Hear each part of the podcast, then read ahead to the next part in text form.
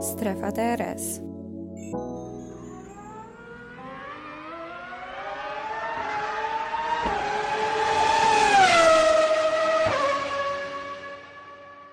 Cześć wszystkim, witam w kolejnym odcinku podcastu Strefa DRS. Spotykamy się znów. Nie jest to odcinek poświęcony ani żadnemu konkretnemu wyścigowi, ani żadnej konkretnej sytuacji z ostatnich tygodni e, ze świadka Formuły 1. Dzisiaj ten odcinek poświęcę takiemu tematowi, który musiał we mnie trochę dojrzeć, gdzieś tam dużo o tym myślałam, a dzisiaj w trakcie przygotowań do, do nagrywania po prostu jeszcze znalazłam jeden artykuł, o którym też trochę powiem, który mnie już zupełnie sprowokował do powiedzenia paru słów na ten temat, ale o tym za chwilę. Dzisiaj ominiemy część newsową, bo w sumie od Grand Prix Hiszpanii nie wyszło wiele newsów. Ja mam gotowy materiał o Grand Prix Hiszpanii. Nie wiem, czy on się pojawi, czy nie, to jeszcze. Jeszcze zobaczymy, czy z takiego kronikarskiego obowiązku go opublikuję, ponieważ no, w zeszłym tygodniu niestety, niestety to się nie udało. Pomijamy dzisiaj te newsy tam niewiele się działo, to są jakieś tam kosmetyczne rzeczy, nic o czym trzeba mówić. Jedyne o czym bym chciała powiedzieć to to, że jesteśmy po Lemą. Już wszystkie trzy kryształy tej korony motorsportu się odbyły. Polacy odnieśli bardzo duże sukcesy. Inter Europol wygrał w LMP2, drugi był, y, było w WRT z Robertem. Ferrari wygrało y, w zespole tam kolega z F1 Antonio Giovinazzi, taki jeszcze całkiem niedawny. Ja osobiście nie śledziłam Le Mans. Jest to dla mnie trochę za dużo zachodu. Ja, ja po prostu no, jeszcze się na tym nie znam. Co rok sobie obiecuję, że do tego usiądę i, i trochę nad tym posiedzę, jednak jeszcze mi to nie wyszło. I na początek mogę Wam też polecić taką fajną rzecz, którą przeczytałam na stronce F1, kolumnę Piera Gasly'ego, w której on tam pisze o swoich odczuciach na temat ostatnich tygodni, ostatnich wyścigów, ale też jakichś tam swoich prywatnych spraw trochę. E, może nie jest to najbardziej porywająca lektura, ale uważam, że powinniśmy zwrócić na to uwagę ze względu po prostu marketingowego, że super, że kierowcy też biorą czynny udział w tej części dziennikarskiej, tej części dzielenia się z fanami, że jest to też tekst e, na F1, że nie, nie są to tylko materiały e, wideo czy, czy tym podobne. No, mi się to osobiście bardzo podoba. Jakoś musiałam tą kolumnę e, Piera przegapić, ale teraz nadrobiłam i, i polecam. Pewnie też będę do tego wracać właśnie w kontekście po prostu tego budowania wizerunku przez Formułę 1 i, i tego zbierania fanów i przyciągania ich. Tak, z takich jeszcze nowości, a właściwie nawet nie nowości, tylko rzeczy po prostu, którymi chciałabym się z kimś podzielić. Dzisiaj miałam sen o F1, to się zdarza co jakiś czas. Tak fajnego snu jak ten dzisiejszy to dawno nie miałam.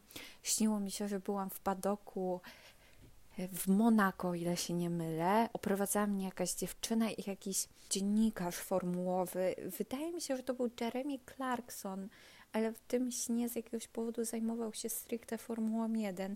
Nie do końca, nie do końca jestem w stanie to wyjaśnić, zresztą no, no nie zawsze są sensowne. Była tam też Milena Łyszkowska, koleżanka po fachu, że tak powiem. Jeśli, jeśli nie kojarzycie Milenę, to gorąco ją polecam na Instagramie i na TikToku. Nagrywa bardzo fajne materiały. Polecam je sprawdzić i właśnie śniło mi się, że sobie tam chodziłam po tym padoku i z kimś rozmawiałam i tam Max Verstappen do mnie zagadał i e, taka byłam też już, że miałam jakieś kontak kontakty w tym świadku Formuły 1, także był to niesamowicie przyjemny mm, sen oby proroczy, fingers crossed. Zobaczymy, jak to się wszystko potoczy, ale, ale był on naprawdę, naprawdę super.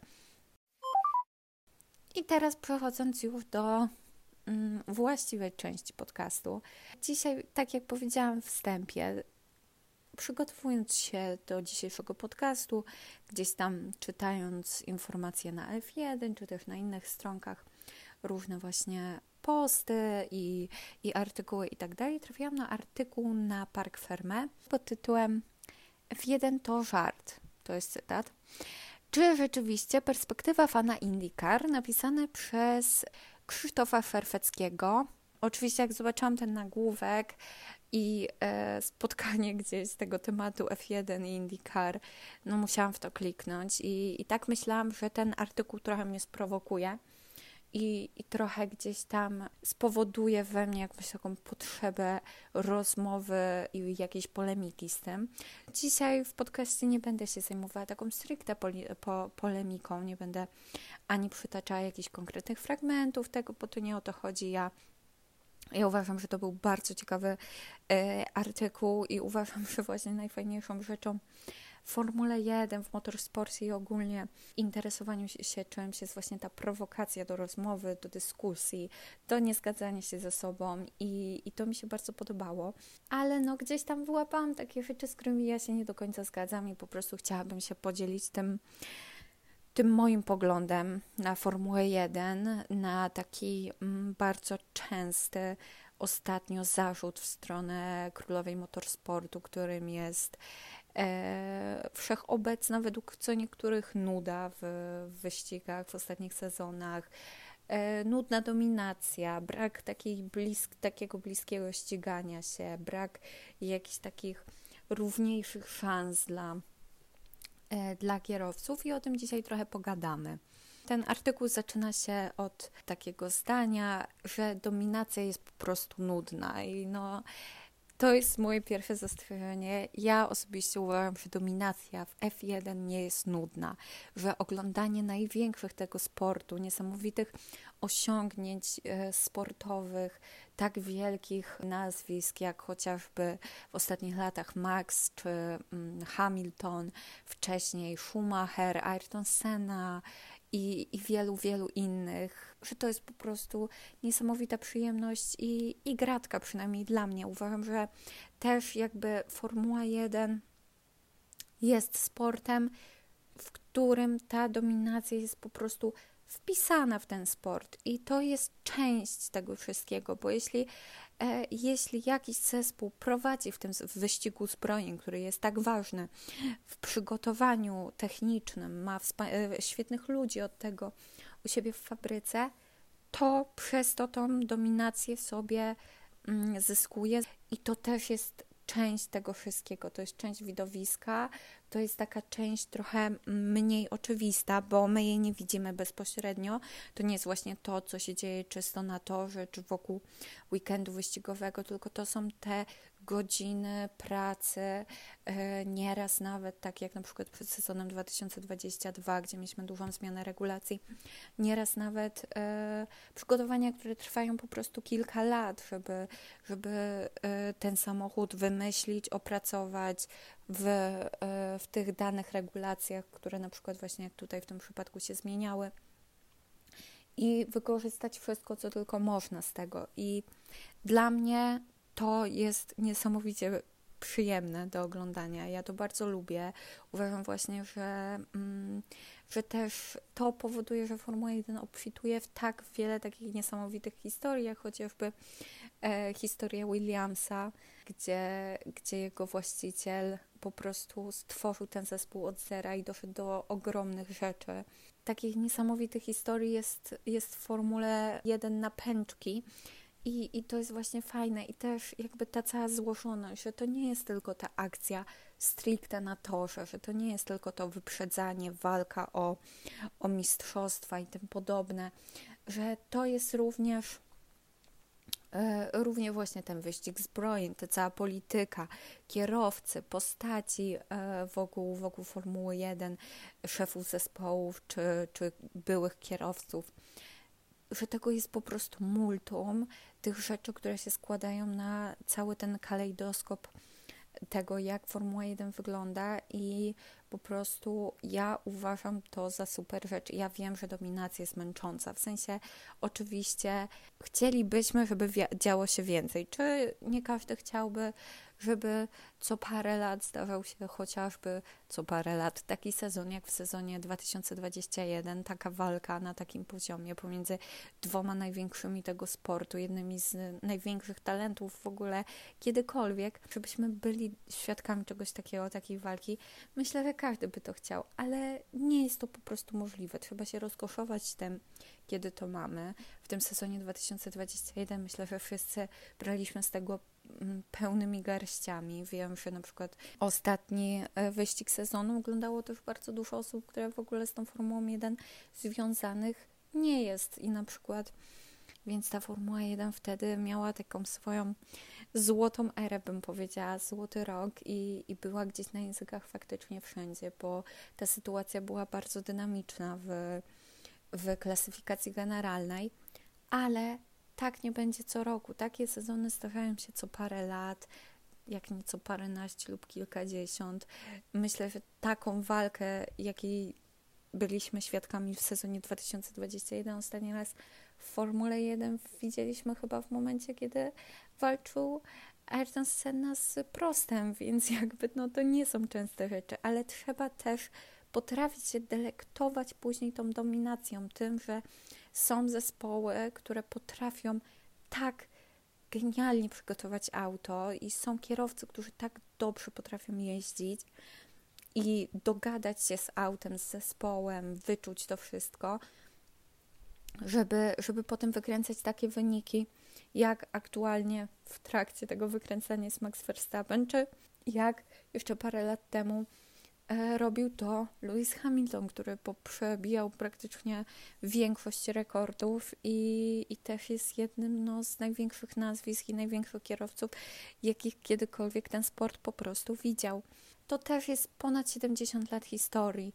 Ogromne tradycje, to są te tradycyjne wyścigi, tak jak ja ostatnio mówiłam, na przykład o Monaco, e, czy Silverstone, czy Moncy. Takie po prostu miejsca, w których ta historia żyje i ta pasja, która nas nakręca od tylu lat, po prostu nadal jest z nami obecna. Uważam, że przez to za Formułą 1 ciągnie się niesamowity prestiż. Prestiż, którego na przykład właśnie IndyCar e, nigdy nie będzie mieć. Czyli po prostu myślę, że większość osób jest w stanie, kompletnie nawet nie interesujących się F1, wymienić chociaż jednego mistrza świata. Każdy, myślę, będzie w stanie z, y, z głowy gdzieś tam przypomnieć sobie nazwisko Schumachera, czy Fetela, czy Ayrtona Seny, czy, czy innych, innych kierowców, a jednak IndyCar jest tak mocno zakorzeniony w tej amerykańskości, w tym amerykańskim świadku, że no to nigdy nie będzie to samo. I ja rozumiem tutaj, tak jak e, autor tego artykułu, z którym ja tutaj trochę, trochę rozmawiam, polemizuję i, i który mnie tutaj sprowokował do, do tych dzisiejszych rozkmin.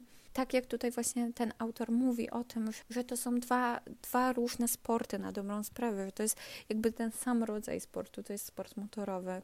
I oczywiście jakiś mm, takich prób porównywania tych dwóch y, sportów, tych dwóch różnych serii wyścigowych, no nie ominiemy, to, to jest naturalne, będzie, y, będziemy starać się szukać gdzieś jakichś podobieństw, a szczególnie różnic, szczególnie w tych ostatnich latach, gdzie IndyCar stało się dużo takie obecniejsze, myślę, w ogólnej takiej mm, świadomości fanów motorsportu, szczególnie tutaj europejskich. Rozumiem zarzuty wobec Formuły 1 w porównaniu z, z IndyCarem, bo jednak tam jest to bliższe ściganie. Jest to takie ściganie się po prostu loteryjne, może trochę, w sensie nie do końca wiemy, kto będzie najmocniejszy. Te, e, te auta są dużo bardziej do siebie podobne, są w dużej mierze zunifikowane. Tam tylko jakieś fragmenty tych aut można sobie wyróżniać i, i zmieniać ale to według mnie byłoby morderstwo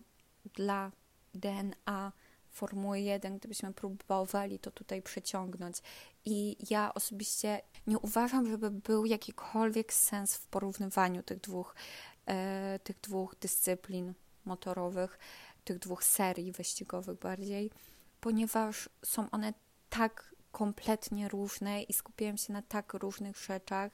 Jeśli, mm, jeśli ktoś wybiera Formułę 1 na swój, swój sport, którym będzie się interesował i liczy na, na po prostu niesamowitą walkę i zupełnie różne rozdania z wyścigu na wyścig, no to się dość mocno rozczaruje, bo jednak w Formule 1 bardzo mocne jest to przewidywanie, analizowanie tydzień po tygodniu.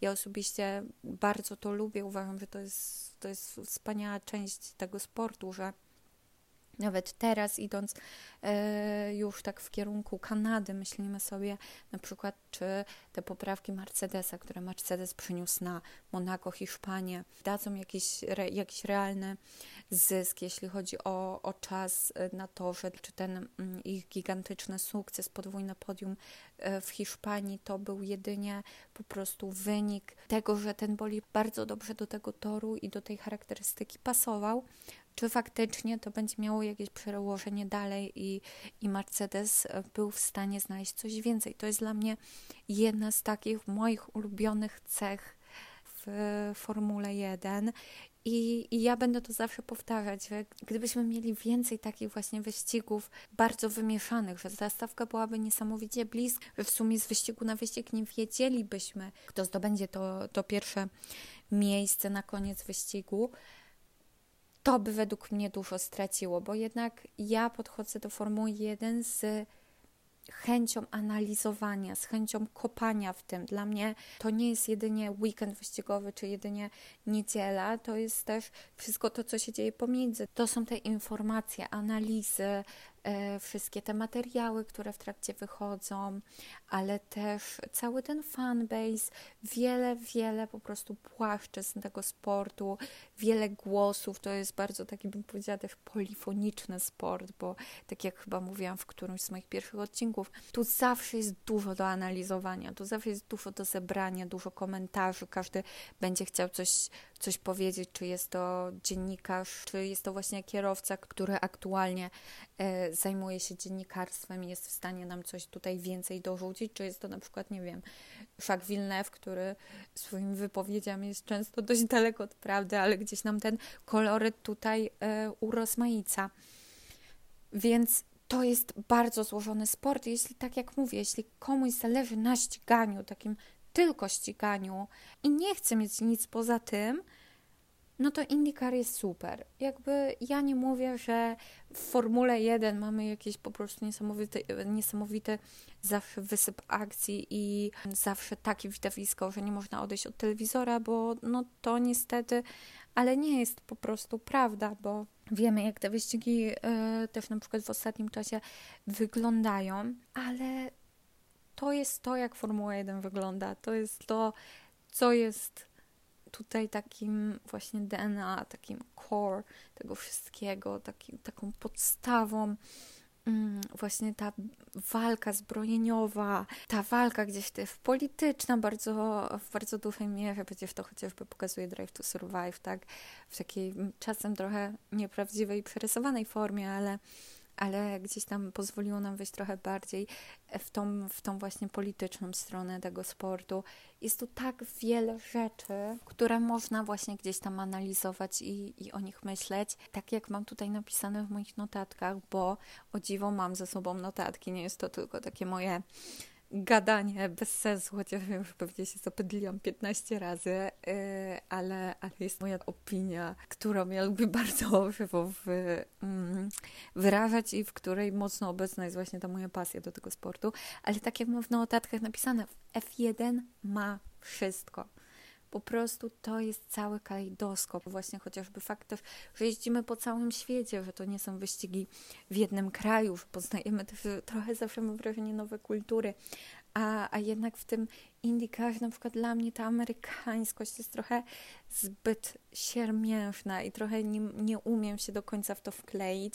I właśnie też brak takiej możliwości tej analizy, brak takiego e, takiej czasem przewidywalności. Oczywiście no nie fajnie jest, jak to jest zawsze taka przewidywalność, jak jest aktualnie, ale też potrafię z tego dużo brać i też to bardzo lubię. Też mm, w tym artykule był taki zarzut, że Formuła 1 nie pokazuje do końca talentu kierowców. Ten zarzut jest obecny jakby w tej dyskusji e, i debacie na temat e, F1 od od dawna, jak nie od zawsze. Właśnie przez fakt tej bardzo dużej obecności ewolucji technicznej bez przerwy i, i tego ogromnego zaplecza technicznego i tego, jak te samochody są budowane, jak się też pomiędzy sobą potrafią różnić i na przykład, no wszyscy wiemy, że w tegorocznym Williamsie nawet Max Verstappen nie wygrałby wyścigu, ale ten argument nie, totalnie mnie nie przekonuje do tego, żeby stwierdzić, że F1 nie jest wymierny względem talentu, bo widzimy kierowców, których talent jest naprawdę niesamowity, nawet nie tyle w wyścigach, bo to, to jest jedno, ale w na przykład przejazdach kwalifikacyjnych, tak jak chociażby przejazd Maxa Verstappena w kwalifikacjach w tym trzecim sektorze w Monaco, czy jego niedokończone okrążenie w Judzie, czy różne okrążenia, które zdawało się wykręcać Leclercowi, Hamiltonowi, po prostu okrążenia na totalnym limicie, pojechane perfekcyjnie i takie, gdzie tam